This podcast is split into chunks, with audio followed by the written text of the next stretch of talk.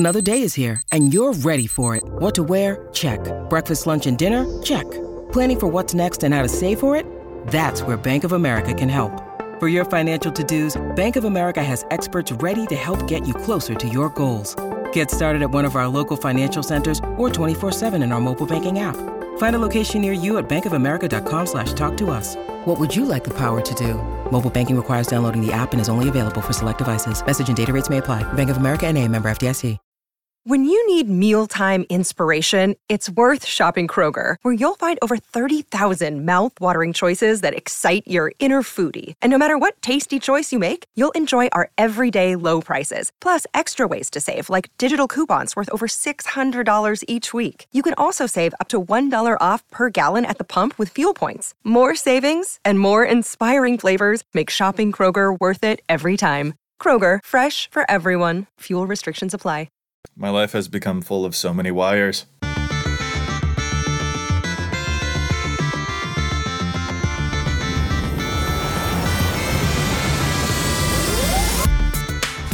Hello and welcome to the E D H Recast, brought to you by the best deck building site on the web for the commander format, E D H Rec. My name is Joey Schultz, and I'm joined today by my lovely co-hosts. First up, the Speedster, whose article series takes you from sixty to one hundred. It's Matt Morgan.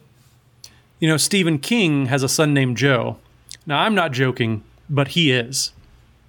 Oh, I was really hoping that that would be a joke about me because I have Joe in my name, but then you made it a regular old dad joke, and now I'm sad in all of the ways, Matt. You don't get to personalize a dad joke. That, that's just I not how it works. I think that personalization is, is one of the best things about dad jokes, actually. Anyway, next is the man whose articles remind you to look in the margins. It's Dana Roach. I am here, freshly escaped from the Theros underworld, and I will be henceforth known as the God of Pie. We are glad that you could join us. I'm confused about the pie. It could be math. It could be I just like to eat pie. Could be, definitely, uh, either of those things, or maybe even both. Anyway, I'm Joey Schultz, author of the Commander Showdown series. All these articles and more can be found at E D H Rec dot com, along with some awesome featured community content, such as other Commander podcasts and gameplay videos. E D H Rec itself is a fantastic deck-building resource that compiles data from deck lists all over the internet to provide helpful recommendations for new Commander decks. And here on the E D H Rec cast, we like to give that data a little more context. What is our topic this week, fellas? Silver Bells! Oh, yes, everyone's favorite holiday song, Silver Bells, only in our case, we're going to twist it around a bit. It's not Silver Bells so much as Silver Bullets. Silver Bullets sounds way more Halloween-themed than uh, holiday-themed here. That is probably the case, but it is also a good time of year for us to, you know, spend time with folks that we know and that we love, and then uh, load our decks with some stuff that will help take them down really, really well. Silver bullets in a game of Commander can really, really wreck another person's day, and as a dedicated graveyard player, I know precisely how deadly they can be. So we wanted to take that particular topic this week to go over some of the ways that you can completely devastate your enemies to be in the holiday spirit, after all. But before we get there, we do have a few new spoilers from the upcoming Theros set that we wanted to briefly mention. We'll, of course, have a Theros set review later on, but there are a few things that have come out that we might want to touch on that could have a bit of an impact in Commander. Yeah, well, the first one is the Biobox promo. They're, they're bringing that back, and we got a new Athreos, the Shroud-Veiled, which I think is interesting. It's not quite for me, but I've seen a lot of buzz about it recently. Uh, I'm going to read Athreos for you guys. It's four white and a black, keeping in with the Orzhov colors as Athreos was before, for a four seven legendary enchantment creature god.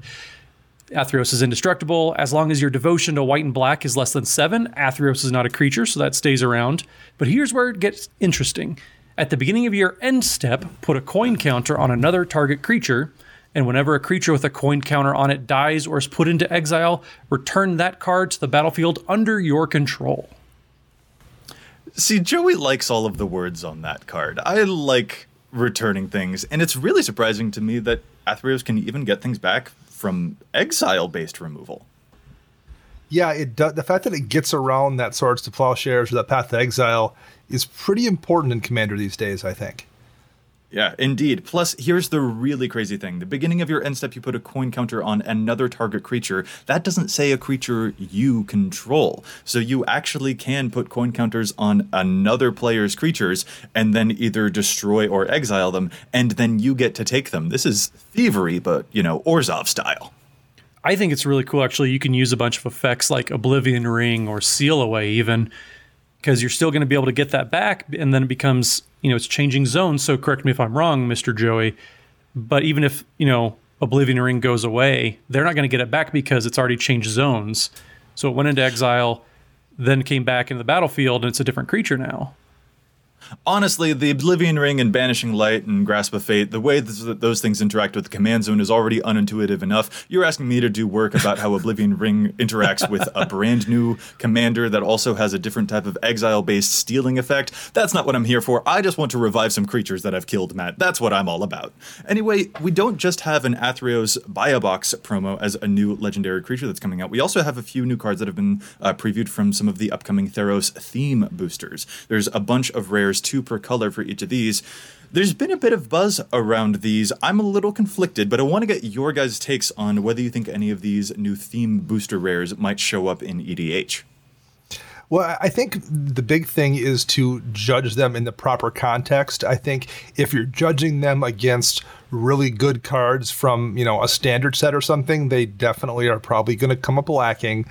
But if you're looking at them in terms of the very genuinely bad cards we've gotten in the past in like intro decks or something, they're fairly interesting, especially when you really drill down and look at the specific decks where they work.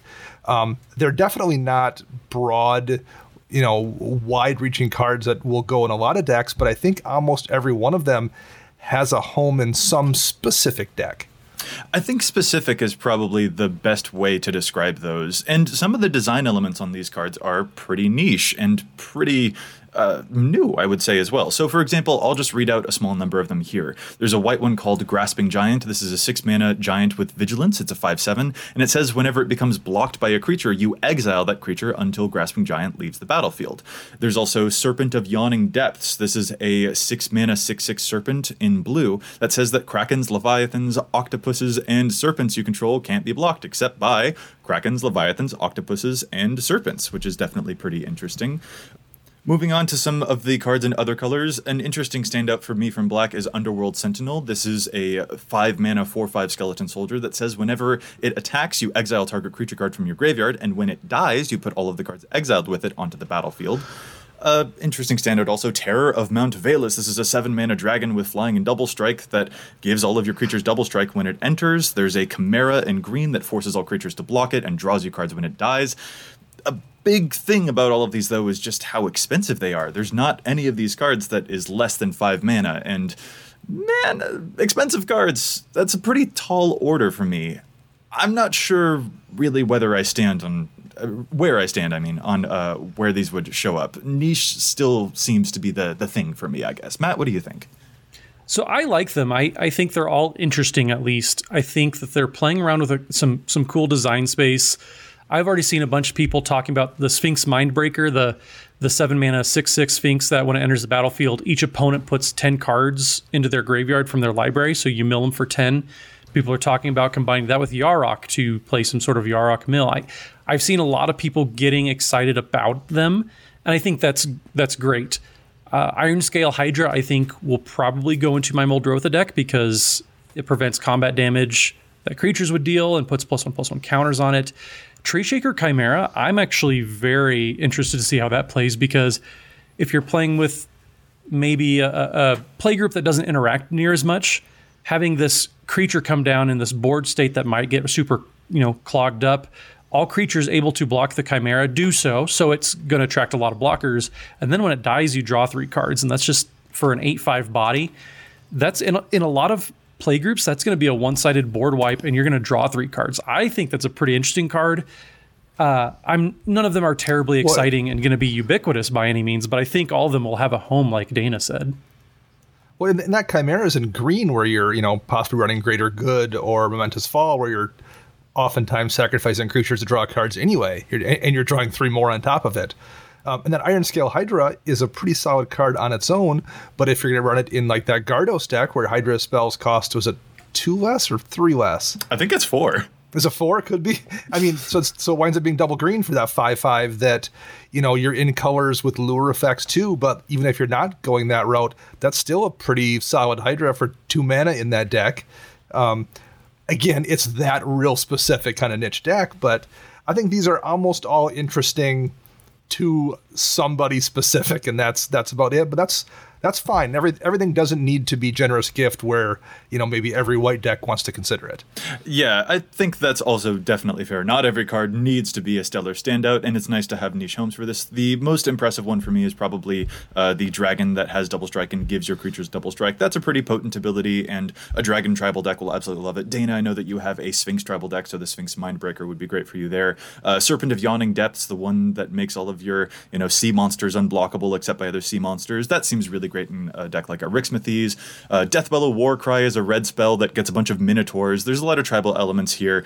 I'm skeptical on most of them, especially the Underworld Sentinel. As a reanimator player, I have feel like I have a lot better options than that particular one, which has a lot of timing restrictions and also is forced to die to trigger its effect.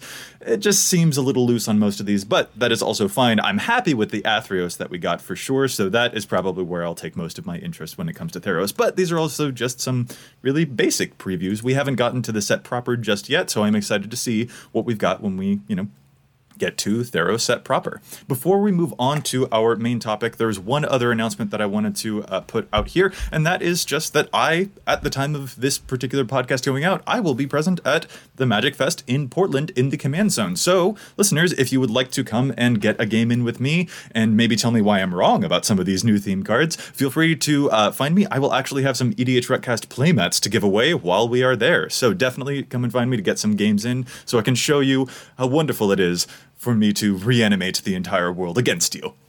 Well, and Joey, I will throw I'll throw a plug out here as well. Um, this Saturday, so this show will will air on Friday, and so the so twenty-four hours from when we're out here, I'm going to be streaming on M T G Lexicon's twenty-four hour stream. I'm going to be doing it remotely um, with a camera on my on my on my board, but I'm going to be playing from, I believe it's seven o'clock p.m. until ten p.m. Pacific time. Sweet deal. Yeah, listeners, you can definitely find us in a whole bunch of ways is what I'm hearing. Yeah. Yeah, you can come see Joey in person and you can see me remotely.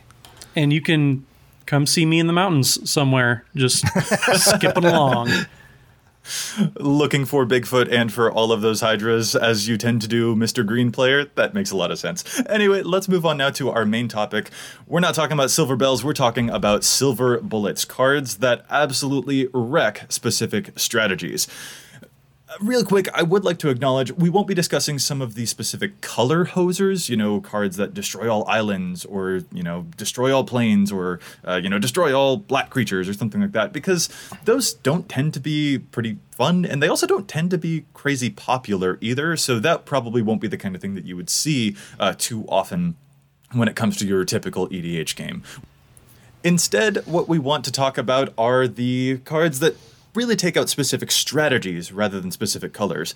And uh, unfortunately, we're going to start in the most painful place for me personally. We're going to talk about ways that you can really hose those graveyard strategies. I, I'm, Joey's just trying to make Erin Campbell angry here with this. I'm really not. She is my dredge queen. I am sorry that we are discussing cards that get rid of uh, the graveyard synergies. They are my favorite thing, but they are also so prominent in E D H that it's good to be prepared for them. What are some of your guys' favorite silver bullets against graveyard strategies that really wreck their day? I mean, I mean, I think currently I have Scavenger Grounds in every single deck I play, and if I'm playing black, I have Bojuka Bog in, in, in every single black deck. They there's almost no downside to having them. If you don't need them, they can just sit there, and when you need them, they are they're, they're available to shut off some horrifying Rise of the Dark Realms or Living Death or something. Yeah, having access to exile graveyards just on your lands, such a low cost there. That one's really... I hate seeing a Scavenger Grounds across the field for me. At least a Bojuka Bog, I feel like I'm safe if someone's played it, but anytime I see an opponent playing black, I'm always wary that they'll get rid of my graveyard too. Matt, how about you? Well, I'm going to call out one that I know Aaron and you got into an argument on Twitter about, but Ashiok Dream-Render, a lot of people forget. So Ashiok's ability, you can target yourself and mill four cards and then exile everybody else's graveyards all at the same time. And oh, by the way, Ashiok prevents them from tutoring anything. So Ashiok is really just a total hoser, kills the graveyard, kills any tutoring. That's just a silver bullet on two fronts, really. And that's really the thing. That's what makes Ashiok so terrifying, is because they don't just stop you, like, they get rid of the graveyard, and it's so difficult to refill that graveyard. But then you also can't use things like Buried Alive to put more things into the graveyard, which is what I want to do. So that shuts you down on two fronts, which is just monstrous. But that's not the only thing that gets rid of all of the graveyards. You've also got enchantments like Rest in Peace. When it enters, it automatically exiles all of the graveyards, and then all future stuff that goes to the graveyards is also gone. Uh, there's also stuff like Relic of Progenitus, which is just a instant speed. Whenever you need to get rid of the graveyard, you can, and it replaces itself, which is just so mean. And the thing that's important about these particular cards is that they really do affect the graveyards permanently, and that's an important distinction between that and cards like Grafdigger's Cage or uh, Ground Seal, which prevent access to graveyards but don't actually wholly get rid of them. And that gives me hope. If I see a Grafdigger's Cage or a Ground Seal, I feel like I might be able to get rid of those and then I'm back in the game. But something like an Ashiok or a Rest in Peace, those really stop me, because then the graveyards are completely gone and I have completely lost all hope. That's what makes them so silver in terms of how their bullethood is. That was a complete sentence. Well, Joey, let's not forget well, it, let's not forget in Kansas City when we were playing against a game, I kept a one-land hand with Valduk because it had Tormod's Crypt in hand, and that was enough to get me targeted pretty quick by you. And the only reason I kept it was because I knew I was playing a game with Joey, so yeah. Yep. Yep, that's that's what you gotta do. Yeah, and to be clear, the argument, quote unquote, that I had with Erin Campbell was that she was really excited to play Ashiok in her own Moldrotha deck, which I don't like that. Miss Erin, my queen, I love you sincerely, but why are you like this? Anyway, any other graveyard hosers that you guys can think of that really put a bullet into that strategy? Uh, Scavenging Ooze, um, mm-hmm. you know, does absolute work, and kind of the beauty of Scavenging Ooze, but this is really true of a whole lot of these cards. Um, you don't need to be hitting a graveyard strategy necessarily. I mean, obviously they're great against someone whose deck is built around reanimation, whether it's like a Moldrotha or Marin or what have you, but almost everybody's deck does something with the graveyard. Like the amount of decks that aren't running an Eternal Witness or aren't running, you know, something that in some way recurs cards from their graveyard are pretty few and far between. So even if you're not playing against that that huge graveyard kind of deck, the cards are almost never dead. You know, Scavenging Ooze, for example, there's always going to be something in your opponent's graveyard, and even if you're not removing it defensively, you just remove it to buff your Scavenging Ooze up. Yeah, yeah, that's a really, really good point. Really, really nasty one. Yeah, and it progresses your own game plan by making a big creature that was low mana investment. Really love that one. These can definitely, definitely wreck my day, which means we need to move as far away from this particular segment of the show as possible. Let's move on now to another strategy and find some ways to wreck that strategy's day as well. We're moving on now to artifacts. What are some ways that you guys have to take down the artifact player? I mean, I, I think the the first card that comes to mind is Vandal Blast. Um, you know, that should show you how crazy powerful Cyclonic Rift is, that Vandal Blast isn't the best overload card ever printed. That's true. Yeah, and it doesn't touch your own artifacts. That's what makes it so impactful. It just destroys all of the artifacts you don't control. Ah, that's mean. And, you know, being able to cast it for one mana in an emergency, that's still pretty decent too. And just nope. just hit one target if you need to, but you know that it's a great flexible card that can just decimate board states if you happen to have the mana to do so. Fantastic. One that also stands out to me when it comes to destroying all of the artifacts is the card Bane of Progress. Matt, I'm sure that you're a fan of this one, that six mana elemental horror, whatever it is that destroys all the artifacts, and then, like Scavenging Ooze, gets even bigger for each one that you destroy. No, I totally am. Bane of Progress is quite the card. I'll just throw it out there. It is quite the card. But two of my favorites, actually, because I am Mister Selesnya. Uh, Collector Oof is a new card that has surprised me quite a bit. That really shuts everything down. Uh, and then Stony Silence. That's just kind of just two great staple cards that just happen to shut down artifact decks, making sure whatever they're trying to do they just don't get to do it. Yeah, they can't activate abilities of artifacts. Does that include mana abilities? Uh, it does. Collector Oof That's shuts so down mana abilities. So your soul Their ring... Their mana rocks get shut off? Soul ah. ring is a piece of doo-doo. Proven right here, said by Matt Morgan. You're welcome. You heard it first. I mean, it even shuts down, I believe, artifact lands, correct? Yes, it does. Yeah, I mean... That it does. That, that's, that's rude. Yeah, Collector Oof is basically Null Rod. That's kind of the inspiration behind the card, which is a vintage staple because it does all these things. It shuts down all the Moxen, does all those things that you're doing in vintage, but in Commander, where we don't need to get quite that cutthroat, we can still play Collector Oof because it's still a fantastic card. If anybody who's playing some artifacts, maybe somebody has that pesky Brea deck, you know who you are. Uh, Collector Oof is not what you want to see across the table. Yeah, definitely the case. Any other standouts for you, Dana? Um, you know, where I really tend to use a lot of artifact hate is in my Enchantress deck. And there's a couple of cards there that are fairly obscure that do work. Uh, Titania's Song basically turns every artifact in play into a creature with power and toughness equal to the converted mana cost. Uh, you have to be careful with that ability because obviously if someone has a ton of artifacts, they can then swing at you. But when timed right, it's a great way in an Enchantress deck to play an enchantment that draws you cards and, and you know buffs things like Serra's Sanctum, and also just turns off artifacts, and in plenty of cases then will kill them if it's like a Everflung Chalice or uh, one of the Moxen that are legal, Mox Opal, Mox Tantalite, whatever. Mm. Um, so that's one that I've had really good luck with in an Enchantress deck. There's Damping Field, which is an old enchantment from Antiquities. Players may not untap more than one artifact during each untap step, which again also hits artifact lands in that artifact deck that's running every artifact possible.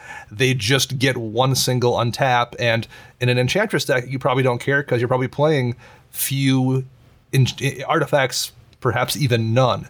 So that's one I'm kind of a fan of there. And the last one would be Equipoise, which is from Visions. It's an old enchantment. At the beginning of your upkeep, for each land a target player controls in excess of the number of lands you control, the chosen permanents phase out. So if you have like five lands and they have seven, you choose two lands and those lands phase out. Where it really works nicely in an Enchantress deck is it's not just lands. You repeat that process for artifacts and for creatures. So in an Enchantress deck where, again, you're running few artifacts, you just phase out their artifacts. That's weird and esoteric and possibly the most you thing I've ever heard. Why, thank you. And again, in a Enchantress deck, oftentimes you have very few creatures too, so it does double duty at hitting creatures. So I, I'm a fan of that card as well. What a crazy bunch of nonsense. There's also plenty of artifact hate in pretty traditional board wipe form. For example, Austere Command, Merciless Eviction, the new Cleansing Nova. Those can all really wreck an artifact strategy as well. But one of the things that I find is most important when it comes to a quote-unquote silver bullet card is the fact that it is sustained. It's not necessarily just the one-time destruction that you get from Vandal Blast, because maybe, you know, terrible people like me will get those things back from the graveyard in the case of artifact strategies, maybe with some type of Duretti or Trash for Treasure style effect. But then there are also some cards that can hose artifact strategies that keep it sustained. The hate continues past just the one-time effect, like those Stony Silence effects that you mentioned, Matt. So in this field, there's also stuff like Aura Shards. Whenever a creature enters the battlefield under your control, you destroy an artifact or enchantment. Well, no matter how many more artifacts they play past the point of destruction, you can destroy those too. Or Hellkite Tyrant, the dragon that hits someone and steals all of their artifacts. If that stays out in play for multiple turns, they have to be afraid of playing anything else in the future. Those can be really great hate cards against them too. But there's one in particular that I think is so monstrously annoying when you are playing artifacts, and that is the enchantment Aura of Silence, which makes all artifacts and enchantments your opponents cast cost two more mana to cast, and you can sacrifice it at any time to destroy an artifact or enchantment. What is this card? I mean, I, I, I guarantee this has happened to all of us at one point or another, where you look down and you see the Aura of Silence in play, or the Aura Shards, both of them do this, and you're like, well, I can't do anything till that's gone. I, like, I just can't play the game plan I want to play because the person played one of these two enchantments that completely shut your deck down. Yeah. So let's shift then, guys. Let's let's get away from artifacts. Dana talked about he loves to play enchantment decks, so let's let's talk about how we can hose enchantment strategies. I'll start off, and we can just carry over one. Uh, Bane of Progress We talked about it being really good against artifact strategies. It does pretty well against enchantments, considering it blows up all, all enchantments as well. Uh, yeah, it's so good. And this is also a place where I can continue talking about the Aura of Silence and the Aura Shards, too. Like, those are just as effective against this particular strategy as well. There, I notice, also tends to be a lot less enchantment recursion, necessarily, than how prolific artifact recursion is. So a one-time destruction effect can also still be really effective against enchantment decks, too. Yeah, absolutely. Like, enchantment decks really get hit hard when somebody casts one of those, you know, Bane of Progress type spells that kill all your enchantments in a way that, you know, it's, it's devastating to an artifact deck, but they can bounce back much easier than enchantment decks usually can. Yeah, there are some retether or uh, such effects that can sort of help out, but they tend to be a lot less frequent. Dana, what are some other cards that you are most afraid of when you are playing an Enchantress deck? One card that, I, that I've been hit with um, once or twice is Aura Flux, which is an old enchantment from Urza's Legacy. Each other enchantment gains, during your upkeep, pay two or sacrifice this enchantment. And it's two in a blue. It's in blue, which is really weird, too, but it's it's anti-enchantment tech you can run in a blue deck, and, and the upkeep doesn't get applied to Aura Flux itself. So if you're running few or no enchantments in, say, an artifact deck, just and, and you struggle dealing with enchantments, just drop Aura Flux. The Enchantress deck absolutely can't afford to pay, you know, eight or ten or twelve mana during their upkeep to keep their enchantments around. Oof, that's really, really rude. And here's another one that I think would probably be a bit of a nightmare scenario for you. Aura Thief. If I recall, this is the four mana two two Merfolk that when it dies, it steals all the enchantments. Yeah, that's rough. And I think that that's also an old Urza's block card, I think. Absolutely devastating to a strategy like that, sort of like the Hellkite Tyrant. I mean, when they take your stuff, that's so hard to get back. It's so devastating and so mean. A really great way to shut them down. Yeah, well, and one thing that I've noticed too is sometimes people playing Enchantress decks, they have ways to make all their enchantments hexproof or indestructible. So one thing that I've always been blown away with, and just the fact that it doesn't see a great deal of play, Wave of Vitriol makes you sacrifice all the non-basic lands, all your enchantments, and all your artifacts, and then you get to search up basic lands, but you get around that indestructible factor that, you know, kind of plays in sometimes. So having them sacrifice all of those types of permanents, that is an insane card, and I love it because it just gets around so many different hoops that you, people will make you jump through. That's a really great observation. The indestructibility is definitely something that I've seen, including with the artifact strategies that we mentioned previously. Darksteel Forge tends to be a really big target for those, but the sacrifice totally gets around to that. That's a really mean card there, Mister Morgan. What are you up to over there? I'm just being mean as always. That's all I'm doing. Alrighty, we are going to move now into the Blink strategy. This is the strategy that loves to exile its own creatures and then bring them back into play to repeat their enter the battlefield effects to great effect, because doubling your Eternal Witnesses, doubling your Moldrifters, that sounds pretty darn good. But what are some ways to stop Blink players from being nasty Blink players? What are some cards that you guys would employ to shut them down? I mean, if you don't mind shutting down your own enter the battlefield effects, Torpor Orb does a lot of work for just two mana. Oh, absolutely. Stops all triggered abilities on entering. And then there's also something like Hushwing Griff, which is a creature that has the same ability, and the new Hushbringer, which has some of the weirdest art in the entire game, which not only stops enter the battlefield triggers, but also death triggers. So that's pretty mean. But yeah. The, like, when you play one of these cards, when you put that out onto the battlefield, the person who's over there playing Rune of the Hidden Realm looks at it and they're like, oh, my only form of removal tends to be on creatures with enter the battlefield effects. What do? What do I do? Mm-hmm. What can I do? What do? Yeah, it, it's pretty yeah. fun turning those Panharmonicon effects into non-Harmonicon effects with, with Torpor Orb. Um, but one of my favorites, I think, especially against Brago players who are always trying to Blink stuff like their Sun Titan, for example, or their Moldrifters, Containment Priest just gets rid of them for good. It doesn't just say you don't get any enter battlefield effects. It means it's just gone. Bye. See you later.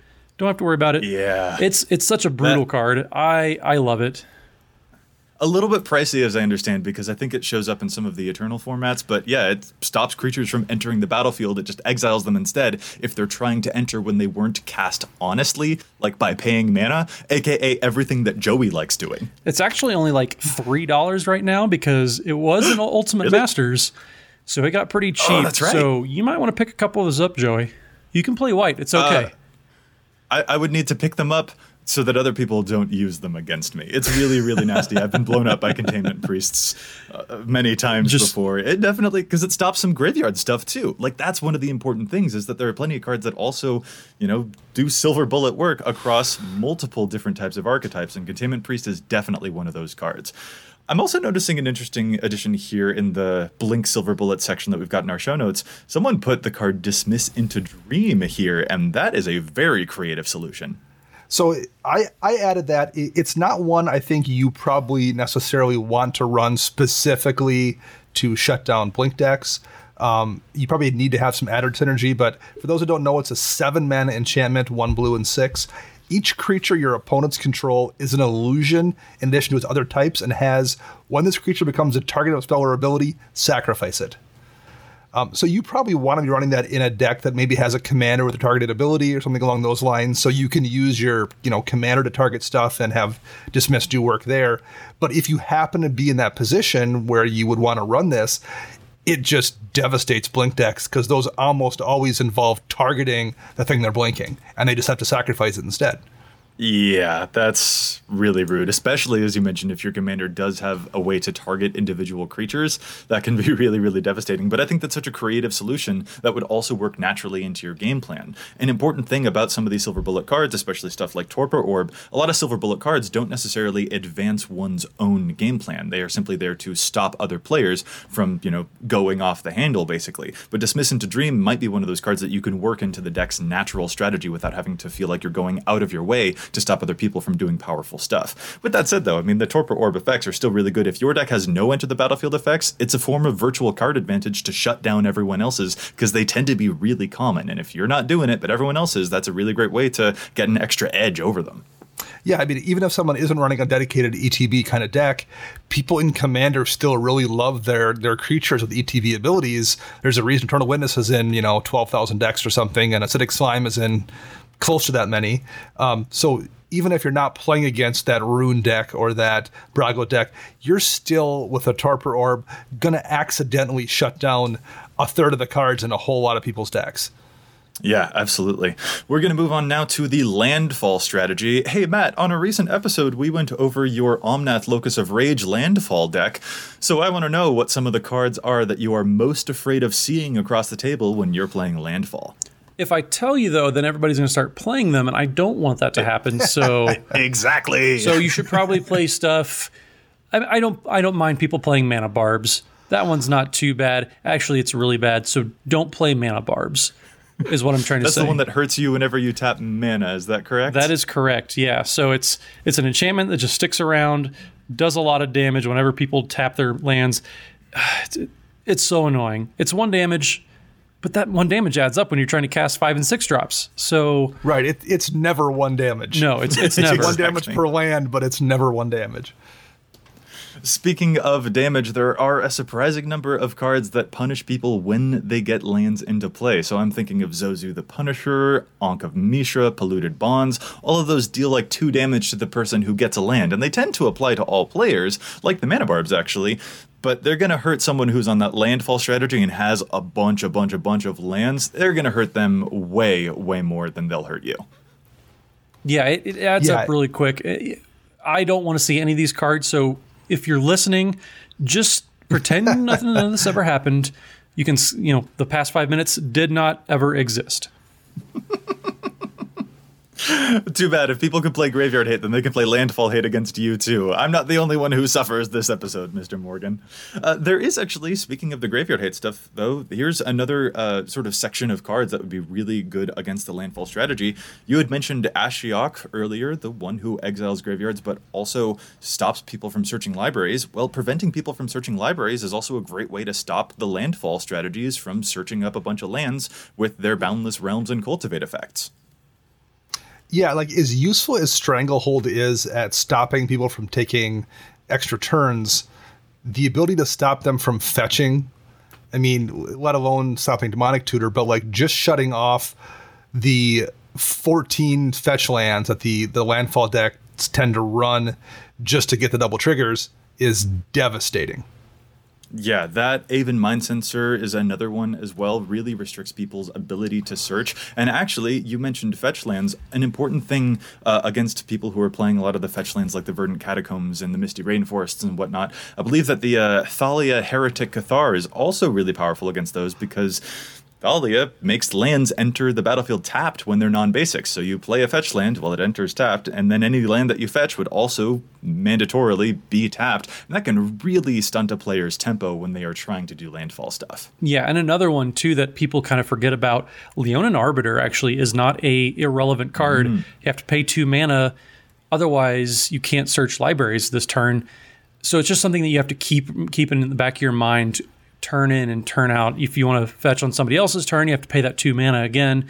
Man, it's it's frustrating to play against, and you, you forget about a lot of those just little types of effects. A lot of these effects that we're going to talk about, people forget about and just kind of overlook, and they're like, oh yeah, I forgot about that. Well, I guess I'll take the damage, or I guess I'll take whatever this downside of the effect is. And it's, man, it all of this adds up. Yeah, well, absolutely. In the beauty of the card, Joey mentioned Aven Mind Sensor, a lot of these shut down people searching or, or cracking those fetch lands. Aven Mind Sensor limits you to the, with the top four cards of your library, I believe it is. Yes. Mm-hmm. Um, but the beauty of it is it has flash. So if Stranglehold is out, no one, for the most part, is, is even going to attempt to do it because they can't. Mind Sensor gives you that one chance to flash it in in response to someone casting their spell. So then you make them waste it versus waiting till the thing limiting them is gone. You can actually burn somebody and then have the Mind Sensor sit there and prevent them from doing the thing. Yeah, that's a great observation. I love that. I mean, I hate it because it's been used against me to powerful effect, but I do love that observation. All right, our next category of deck is Voltron. Man, I've played a Voltron deck here or there in my time. I love beating people to death with the commander damage. It feels so good. But Voltron also has quite a lot of weaknesses that you can exploit in fantabulous Silver Bullet style. What are some ways that stick out to you guys? I mean, the bane of every Voltron deck's existence that isn't Sigarda is Edict effects. Yeah, just... Man, sacrifice is so good. See, this is why Joey likes graveyards, because graveyards also tend to be sacrifice effects. I love playing Fleshbag Marauders. I love playing Grave Pact. But if you've only got one creature, it's so easy to take out that Voltron creature by just having everyone sacrifice a single creature. Sigarda is an exception because she says that she can't be sacrificed, which is really great. But most other Voltron decks had better watch out. Yeah, I, and again, edicts, we mentioned this for a few other things, but like edict effects are just good in general. You don't even need to run them as hosers for Voltron decks. They're just fantastic, and when you've played that Rafik deck, it's just a bonus. Yeah, absolutely. Yeah, I think another one that is crazy effective that is much harder to stop as well is just fog effects in general. Ma- making sure that people, when they swing with their big twenty twenty trying to kill you with commander damage, if you fog them, constant miss is going to make sure that they just don't get to push any damage through, no matter how big that Voltron gets.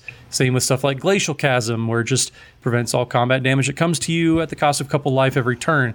Stuff like that, it ooh, it's frustrating because you yeah. never see it coming.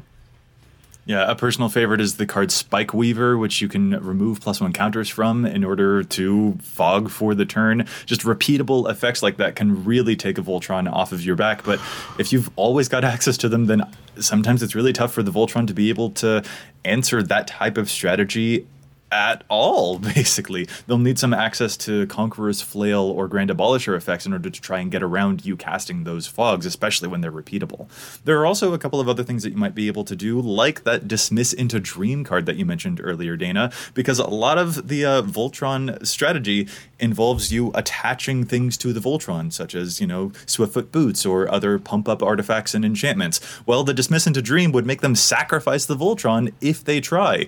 This is one that I've been personally personally blown out by when I play Voltron, because I can't put anything onto the Voltron. It makes it makes it just eternally vulnerable, and I don't know how to get around it. Yeah, I mean, it it is devastating in multiple different archetypes, and good luck equipping your equipment or putting your auras on that that commander when it gets sacrificed when you try to do so. Yeah, yeah the, the silliest card I've ever seen to counter Voltron strategies is Hrobi Death's Wail. That card is yeah. so obnoxious, so silly. Has that same effect. Destroys cards when they become targets of things. Yep. Yeah, absolutely mean. And another important one, I think, you know, a lot of Voltron strategies really love getting hexproof onto their Voltron, but a simple card like an Arcane Lighthouse can take that hexproof away, and that can render them almost impossible to protect, which is really, really effective against Voltron players as well. That can be really, really dicey. All right, we are moving on now to the control decks. What are some ways that you guys would stop a player who is being very controlly and pulling the strings of the game? What are some cards that you would use to really annoy the crap out of them and render their strategy basically inert? I mean, I think that one of these here is one that we used recently, or I used recently for a challenge of stats, and that's City of Solitude, where you can only cast spells on your own turn. I mean, good luck, counterspell player. Very much. And there's a ton of cards like that. Dosan the Falling yeah. Leaf is another one of those. Players can only cast spells on their own turn. That's so difficult. I, I can't play a fact or fiction at the end of someone else's turn if I can't cast spells except on my own turn. Tapping out on my own turn, that is a dangerous proposition when I'm playing control. Yeah, I mean, it, it makes everyone who doesn't have access to those instant speed combat, instant speed tricks in general, we're all on the same playing field then. Yeah, very much. Any others that stand out to you, Matt? So I have two that are, are peak favorites. So one we talked about very, very briefly last week with my Omnath deck, Citadel of Pain, where it damages every player for uh, every untapped land they have at the end of their turn. But another one that is so sweet, so gnarly is Price of Glory. Now, this is an old, old card from Odyssey that just reads, whenever a player taps a land for mana, if it's not that player's turn, destroy that land. So if that player wants to keep up, you know, three mana for a, you know, Dissipate or whatever they're trying to counter with, that's going to cost them three lands in addition to three mana. Yeah, that's so rude. I mean, in in an emergency, they can. They do still have the option, but man, they don't want to. Like, what are they going to do after they've lost their lands? But, you know, it kind of feels a little bit fair. I mean, I don't know if fair is the right word, but like they have to make the choice. It's it's it's up to them. They can deal with it and lose some lands, or they can just play at the same tempo everyone else is playing at. Um, I, I'm actually a huge fan of Price of Glory. Yeah, I, I use Price of Glory on myself a few times when I'm playing Omnath, where I'll I'll pass a turn, and then if I have Titania, uh, the the legend from Commander sets, whenever a land goes into the graveyard, I get a five three, so I'll wait till it's somebody else's turn, tap all my lands for a bunch of mana, and then I get a bunch of elementals because everything went to the graveyard. So it, it's been so funny to see. There's there's so many different ways you can play around Price of Glory.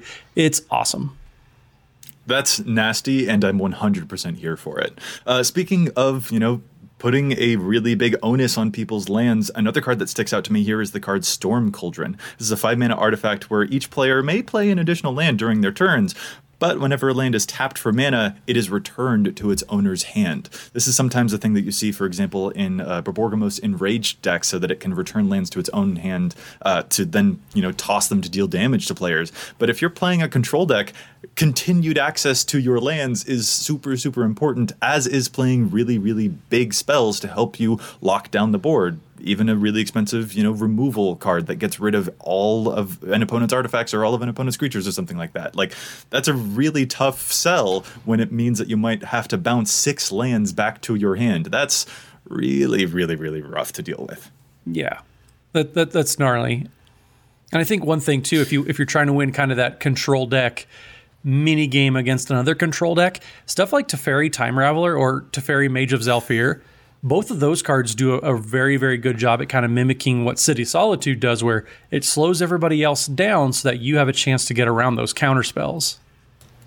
Uh, yeah, those things are beautiful and devastating. And I think that that's also not the only way to attack a control player, too. It isn't just the timing restriction necessarily, but also potentially the card draw restriction. That's why the recent Narset Parter of Veils has become so popular in older formats as well. She prevents your opponents from being able to draw more than the regular natural one card per turn, or Notion Thief, which also does the same thing and gives you the cards that they would draw instead. That's a great way to stop down the people who like to save up a lot of mana for a big old stroke of genius. yeah, it, it just shuts people down um, to the point. Like, it has to get dealt with for the most part. And, and even if you're not playing a control deck, that can do a lot of damage to somebody if they're planning on drawing two cards a turn or something from a Phyrexian Arena. Um, yeah, those do a lot of work, just in general, even if you're not playing against a control deck. Alrighty, we are going to move as far away as we can from the control side of the spectrum to the other end, and that is with the aggro decks, including stuff like tribal or token-based strategies, the ones that use a lot of combat damage to take people out. What are some simple ways that you guys have to really wreck the aggro player's day? Well, as the resident aggro player, I think I'm the authority on what I don't want to see. And number one for me, I, I would say, is sphere of safety, propaganda, crawl space, anything basically that prevents you from attacking with everybody all at once. Uh, it just makes it so annoying to build up this big old massive army that all I want to do is show you how cool it is by running them into your face. And you have to play propaganda that makes me pay mana for every creature that I want to attack with. It's not. It's just not nice. Yeah, that can uh, that can be really, really mean. But you know what? At least those cards don't take away your entire big army. Simple wrath spells, things that destroy or exile all creatures, those can actually be silver bullets to this type of strategy too. And they just make you start back again at square one. So, Matt, when it comes to it, which of those would you really prefer to face off against? The one that lets you keep your creatures and that you have to pay a lot of mana to attack with them, or the ones that completely take them away? Um, I would rather have them taken away, because then I don't at least get to sit there and look at them on the battlefield being completely useless. So being yes. taunted by his own creatures. Yeah, you're, you're, you're uh, basically just nanny nanny boo boo, stick your head in doo doo. That's what those sphere safety effects make me think of. Well, I like to split the difference. See, if you if you wrath them, then you lose your own stuff too. Whereas if you just wait till they swing and use like an Aetherize or an Aether Spouts mm. to just bounce them back to their hand or to their library while saving your own stuff, that works really well. And you also have things like Sudden Spoiling or uh, Polymorphous Jest, where you make the creatures do little or no damage, and then you can block them with, you know, your two twos and devastate the army as well. Yeah, that's also a really mean way to do it. Voltron is weak to repeated fog effects, and aggro decks definitely are weak to those fog effects too. It's the kind of thing that you got to watch out for if you're going to play a really aggressive strategy, because they can really, really devastate you. Well, what else do you guys have? What other ways have you used to sort of stunt the aggro development on the board? Uh, one kind of subsection of this would be tokens decks, and I, and I think... in Commander, at least myself personally, most aggro decks I see tend to be fairly token-based. That's where you can generate a real go-wide strategy early and quickly, making a bunch of elves or goblins or, or whatever particular flavor of token you're building. Um, so those can be pretty devastating, but something like Maelstrom Pulse that lets you hit a target creature and all creatures of the same name can just gut one of those go-wide token decks. Although it's not instant speed, you could still do some really devastating stuff while also having a card that's really good just as a removal spell in general. Yeah, and hiding those silver bullets within cards that are also just good in other ways is definitely a nice trick. And, and I also like the Ratchet Bomb, Engineered Explosive kind of artifacts that you can basically cast and set to zero and just destroy everything with a C M C of zero. Mm. Works great on most tokens. Some tokens are a copy of a thing, so they do have a C M C, but you know, by and large, ninety-five percent of the tokens I see are ones that are made from something that have a converted mana cost of nothing. So for, you know, a, a zero activation, you can blow them up with a Ratchet Bomb. Yeah. yeah, especially something like that that keeps the hate on board and makes them always afraid of it. I mean, when someone drops an O-Stone, that has a different effect on the game than when someone, you know, plays a regular old Wrath of God or Damnation effect.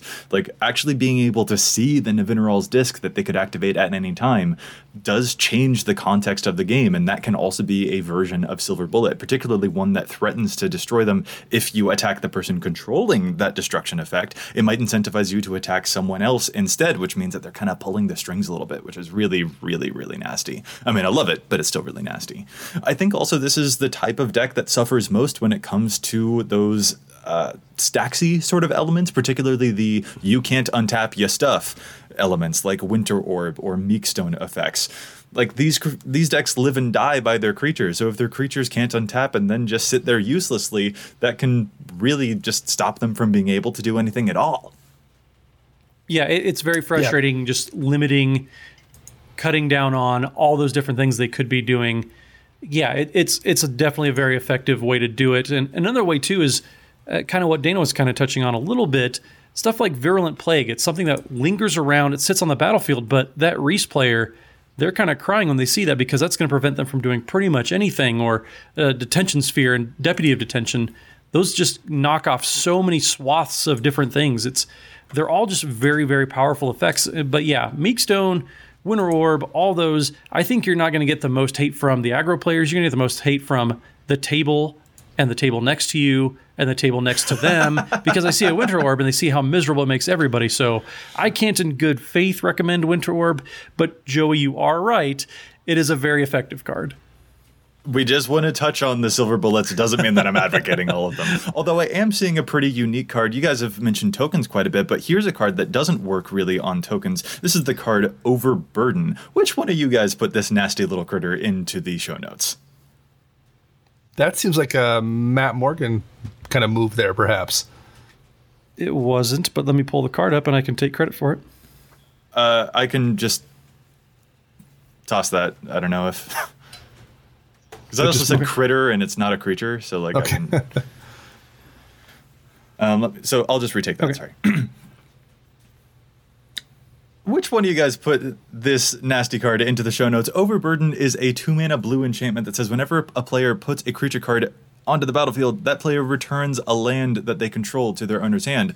Like, that's so devastating, too, sort of like the Storm Cauldron effects were for some of the control strategies, only this one punishes the players for having more creatures. If you're playing a good old-fashioned Merisi Breaker the Coil, really happy to attack a bunch of people deck, the more creatures that you commit to the board, the fewer resources you have to play those creatures in the future. Like, that's so mean. I can see a lot of Elves player players getting less than pleased when they see Overburden going across the battlefield. Well, and, and although it does say non-token, it doesn't say cast. So it still functions if someone's bringing things back from the graveyard or bringing them in play off a, off a Coco. Um, it does hit people for, for a lot of other things and can just absolutely wreck some decks. I think. Why'd you have to bring the graveyard into it, Dana? That's not fair. That's not cool. I, that, your tone is very pointed right now. I think we found actually the only card that makes Chulain actively not just absolutely insane is what we what we really did. Yeah, there we go. That's awesome. Let's move on now to our second to last archetype, and that is the Super Friends strategy. Lots of Planeswalkers in play. What are some ways that you guys have to try and deal with the Super Friends players? Well, my go-to, I would say, is is probably the Immortal Sun. Just keeping them from doing anything. It's it's along those lines of the Sphere of Safety. They get their toys on the battlefield, but they're just taunting them. They're just not being able to do anything. Uh, it's a, it's so sad to watch. But I don't play a lot of Planeswalkers, so I'm I'm all on board with Immortal Sun being played. Yeah, and that's also just a card that's generally good in other avenues too, but has a happy happenstance that it can completely shut down other people while you're at it. Absolutely. Like, if no one's playing Planeswalkers, you're still probably feeling okay casting the Immortal Sun. Yeah. That's also one of those things where it has that permanent style of effect that it continually wrecks their day, and they have to, you know, get rid of the Immortal Sun or else there's really nothing that they can do. And another card that this reminds me of is Gadok Teeg, which prevents your opponents from casting non-creature spells that cost more than four mana or which have an X in their mana cost. And Planeswalkers are not creature spells, so Gadok Teeg shuts off a whole lot of them, and that is so frustrating. I do love me some some Gadok Teeg. That is such a good hate bear. Uh, it, it's so great. But another one I think is a card that I know Dana has been pretty big uh, proponent of lately. The Elder Spell is actually something that kind of is designed to hose Super Friends decks. Yeah, uh, I mean, the fact that it, it doesn't have to hit a bunch of targets to be good, two mana to kill one Planeswalker is usually a fairly decent investment. And, you know, pretty frequently you sometimes find yourself facing six Planeswalkers or or more in, in a game, and you just make them all go away for two mana. And if you happen to have your own Planeswalker out, um, I run it in a deck that has five different Tezzerets in it. That feels so good when you're like, okay, I'm going to kill those five Planeswalkers, and my Tezzeret now has nineteen loyalty. All right, that's cool. So yeah, yeah. It, it's it's a spell. I, I don't have it in all my black decks, but I'm running it in two different decks, and I, I can't think of many times when I've drawn it and not felt like, eh, yeah, that's okay. I'm going to get two mana's value out of this card. Yeah, just destroying one Planeswalker is good. Destroying multiple is really great. But here's the thing that I think is especially important when it comes to Silver Bullets against the Super Friends strategy is that it also exploits a weakness a little bit further down the line. I think that a difficulty of some Super Friends decks is the ability to deal with other Super Friends decks, because the Planeswalkers can't always really attack people to then get rid of loyalty counters on other players. So if your Elder Spell isn't just removing other Planeswalkers, but also pumping your own Planeswalker up into ultimate range, usually Planeswalker ultimates can be really, really difficult to get around. So that sets the tone of the rest of the game going forward. Or the card Thief of Blood, which takes all counters from all permanents and then becomes a huge flying creature just for six mana. That's really great, too, because any future Planeswalkers that they play, they'll have to answer to the really, really big creature that they just made on accident by accidentally feeding that Thief of Blood with a bunch of loyalty counters. So that's the kind of card that can exploit the weaknesses of the deck further down the line beyond just removing the Planeswalkers at that one time, which I think is really, really powerful, too. Yeah, and it's not even that's like... That's a card that I want to see more often. It's not even like they can just bounce Thief of Blood and then go about their business, because then you just replay Thief of Blood. I saw somebody right, think yeah. that they were super genius. They, there was a Thief of Blood on the table that had kind of mopped up the board, and somebody played a Jace the Mind Sculptor and bounced it back to their hand, and they looked at him like, are, are, are you are you serious? And then they just got back to their next turn, replayed Thief of Blood, and killed their Jace, and it was so funny to watch because the player just, the the, the look on their face was just, I have made a massive mistake right now. Oh, that's devastating. All right, we have one more archetype that we want to get through and talk about some silver bullets for. That is the life gain strategy. When people are gaining hundreds, if not thousands of life, what are some ways that you can use to get around the life gain players and stop them from doing all of the gross, ridiculous life gain shenanigans? Tainted Remedy is a pretty amazing card. It's it's very efficient. Um, it you know only costs, what is it, three mana? Mm-hmm. Um, not only does it prevent them from gaining life, if an opponent would gain life, that player loses that much life instead. And and there are some decks, whether it's because the commander has lifelink baked into it, or there's some condition on the card where, you know, when a creature comes into play, gain life. Um, like in the case of, is it the uh, Selesnya um, commander from Ravnica? Oh, Tristani? Tristani. Um, there are some decks where, like, they, if they have their commander out in some cases, they really have a tough time not just getting domed accidentally. So I'm a really big fan of Tainted Remedy. I think it's maybe the kind of card you want to run in a deck where you are in a specific meta and you're going to see a life gain deck pretty frequently, but it can be backbreaking if someone's playing that kind of deck. Oh, that's so mean. That's that's really mean. I love the idea of attacking the Tristani player, not on the creature front, but on the life gain front. You're that's savage, Dana, but excellent. There's also, you know, along the same line of Tainted Remedy, there's tons of cards that prevent people from being able to gain life at all. Matt, what are a few of those that maybe you've seen in the wild? So Havoc Festival and Sulfuric Vortex are probably the two most common in my playgroups, but there's also stuff like Erebos, God of the Dead, where people just can't gain life. Sometimes, you know, with Sulfuric Vortex, people lose life every turn, too. So it's just flat out not just punishing them, but it just doesn't make sure it happens in general, which is pretty rude, I think. I, but I'm not going to tell people how to live their life. So, but yeah, those kind of effects are, are very, very common.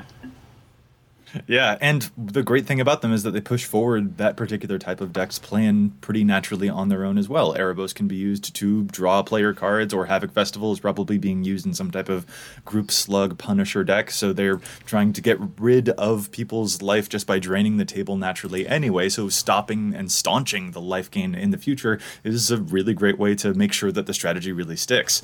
Another thing that I think can really undo all of the life gain players' work, I'm not sure whether this counts as a silver bullet necessarily, but it does enough damage that I feel like it maybe counts, and that's the Sorin Markov or Magister Sphinx abilities, where they automatically set a player's life total to just straight up ten. Yeah, I mean, again, just wrecks your entire strategy after you've spent how many turns and how many resources rolling your life total up to, you know, sixty, eighty, whatever it is.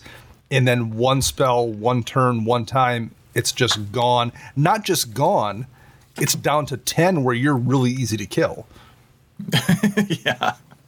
Oh, man. Like, they can continue to gain life after that point. So, again, I'm not sure whether it counts as necessarily a silver bullet. But if they were at one thousand or even if they were at one hundred fifty or who knows what, like, ten is just, it, it hurts. It hurts so bad. But here's one more important thing about life gain. There are some rules within the game itself that can prevent people from getting out of hand with life gain. They're just baked right into some of the fabric of the game. We all know poison is a great way to stop people from, you know, going crazy with life gain. Triumph of the Hordes and Tainted Strike is really great. But then there's also just straight up commander damage. Having a Voltron commander is a great foil to the idea of a life gain deck. Yeah, it, it's one of those just fail safes that I think kind of gets a bad reputation. People try to downplay it sometimes, but it always ha- there's always a potential for that to happen. And I think that's a good, like you said, Joey, a fail safe. It's a safety valve to make sure that no matter what happens, I mean, even if you have a one one, things can go wrong and you can win with a one one via commander damage. So it's not likely, but there's always that chance. And I think that's something about the format that is definitely worth having around. Yeah, I don't want to have to deal with infinite life shenanigans. And in my personal family play group, my entire family plays, and my stepdad does have a bunch of life gain strategy going on with his Karlov deck. He can easily get up to like two hundred life or something, and frequently the only person that can stop him is actually my mom's Ojutai Voltron deck, and it's pretty effective to have against that. That's a really great silver bullet to make sure that you can still put the beast down even when the werewolf has gotten absolutely, totally, totally crazy. Silver's the only way that's going to do it, and that's a really great thing to have in your arsenal just in case you run across those types of decks in the wild. So now that we've gone over a bunch of these different types of silver bullets against a bunch of different types of strategies, I kind of want to note that there are some, you know, different styles of cards among these. There are some of the cards that we've talked about that are maybe a little bit niche, I suppose. They don't feel like they necessarily advance your own game plan when you're playing them. And then there are some other cards which do naturally fit in uh, with your own personal strategy, or just fit into a natural type of card category that you were going to be playing in the deck anyway. Then there are plenty of some of these cards that we mentioned, like Ashiok, that can help negate different types of strategies. I guess I'm wondering, when it comes to your own personal decks, guys, where do you draw the line? Do you actively try to put as many of these silver bullet type of cards into your deck? Do you just hold off for the things that are naturally fitting into categories you already plan on having? Do you look for bullets specifically that can answer multiple different types of strategies? Or are you willing to go and find a Torpor Orb, even if it doesn't necessarily advance your own strategy? Where do you fall when it comes to building with silver bullets in mind? So for me, it gets to the point where I'm comfortable with a play group where we kind of start metagaming. There's always this weird point where you're trying to build decks for each other, and, and it almost becomes inbred at, to a certain point where you're trying to stop certain decks and certain people, so you start putting cards like that in there. I don't play a ton of, of super specific ones. I don't think I've played Torpor Orb in a deck for uh, quite some time. I think it really just depends on on... for one, who the person is. Do I want to lose to my best friend anymore? Am I going to start metagaming against them? Or is it stuff that's just going to be generically good? We mentioned a few cards that, you know, even if you're playing the Immortal Sun, because, you know, you don't want to lose to a Super Friends deck, it's still not a bad card to have, even if there isn't any Super Friends group at the table. So those are the types of considerations I take into account. It's, is it still going to be doing something for me, even if it's not only hitting its very, very specific purpose? Dana, how about you? Yeah, I, I'm really similar to that. The card has to be something that is never dead. Now, that may take the form of, like I mentioned, Scavenger Grounds or Bojuka Bog, where if it doesn't do its work, it's still just a land you can utilize. Or something like Vandal Blast, where in this format, there's never not artifacts in play under at least one person's control and almost always under everyone's control. Um, you know, the Elder Spell I mentioned running in a deck where I have a bunch of Tezzerets. That's a situation where there's so much value added onto that that even if I'm just hitting one Planeswalker, there's maybe a chance for it to do something amazing if I have a Tezzeret out and, and roll him over into Ultra Range a turn early or something. So I, I don't like to run hate cards or silver bullet kind of cards like this unless there's extra things stapled on. Either they never hurt me or they have a chance to do something really, really powerful, or at least really, really consistent. That makes sense to me. And I think mostly what you guys are saying sort of lines up with my own experience as well. If I am going to go out of my way, and, and that's, I guess, how it feels to me, is that I am going out of the way of my natural strategy when I'm looking for some of these, you know, hate cards or whatever that can shut down other strategies. It doesn't feel necessarily like it's in complete harmony with the deck sometimes. So if I am going to do it, then I tend to want to have a card that's going to attack multiple different types of strategies, like the Ashiok that we mentioned, which can be really good, or the Aura of Silence is really good. Just sort of base removal, but also can shut down two different types of archetypes. And the, the versatility there prevents it from being a dead card in hand. That's definitely something that I look for. I guess I also sometimes personally feel that I'm not necessarily very good at putting any silver bullet cards into my deck at all. Sometimes I get too distracted and I forget to play any of them. And I do think that they have a pretty, you know, valid place in the Commander format if you can remember to put them in there, because I mean, some of these strategies are so powerful that you need to have a really dedicated answer to make sure that they can't go completely crazy in your games. So it's something that I do want to work on, but it is also something that can be difficult to, you know, advise even to uh, players to you know, include in their deck because of how many versatile strategies that there are and the risk of having these cards dead in your hand. Yeah, like I, I, I don't play Triumph of the Hordes, for example, because there's somebody that's playing a, a massive life gain deck. I play it because it's going to help me win games consistently, and it just happens to also be a silver bullet against a specific type of deck. So yeah, it, if it's helping me doing something, Valduk, for example, I play Blood Moon in there because, well, it's not going to affect me, but it affects everybody equally. So it's not really like I'm going too far out of my way to play something that is going to still benefit me in some way. Well, before we wrap this up, I, I think it would behoove us to mention the ultimate silver bullet card that didn't get brought up at all during this show. What's that? And that's Extinction out of Tempest. It's four and a black. Destroy all creatures of any creature type of your choice. So you just pick werewolves, and it's the ultimate silver bullet. Be- because silver, that's where the phrase comes from. Uh, Dana. Got him. I got him. You you have won the internet today. Congratulations. I'm so devastated from that corny joke right now that I think we need to move on to our final segment and just challenge some stats. Someone take it away from me. Matt, please start talking so that I don't have to deal with the terribleness that was that. that, See, that was amazing. I think it actually was a pretty good joke, so I don't know what you're talking about. um, Dana, well played. Good good job, well, sir. Thank you. But I will begin us with the challenge of stats. Uh, so mine this week is for Alila Artful Provocateur decks. So so Alila Artful Provocateur is that Esper and one colored uh, legendary fairy warlock, two three, flying, death touch, lifelink. Other creatures you control flying get plus one, plus so, but that's not what I'm too worried about. The ability that I think is super interesting that I'm I'm trying to brew around a little bit is whenever you cast an artifact or an enchantment spell, create a one one blue fairy creature token with flying. So you're making your own st- stuff, creating some bodies whenever you cast artifacts or enchantments, and one spell, going back to the vintage format, shout out to Miss Erin Campbell again. So the card that I think is just terribly underplayed in a deck where you want to be casting and recasting and recasting again, all sorts of artifacts and enchantments, is Paradoxical Outcome. It's three and a blue for an instant. Return any number of target non-land, non-token permanents you control to their own to their owner's hands, and then you draw a card for each returned to your hand this way. So if you play out a bunch of cheap artifacts, cheap enchantments, you can play Paradoxical Outcome, draw a fistful of cards, and then recast them all again. If you're playing a bunch of mana rocks, for example, you float all the mana, then you use that mana you just created to recast all your spells. You're going to make a not small army pretty quickly, and I think it's only showing up in six percent of Alila decks right now, and that number should be significantly higher with how powerful this card can be. It's an army in a can, basically. In addition to, oh yeah, you're just drawing a bunch of cards with just that, that added benefit.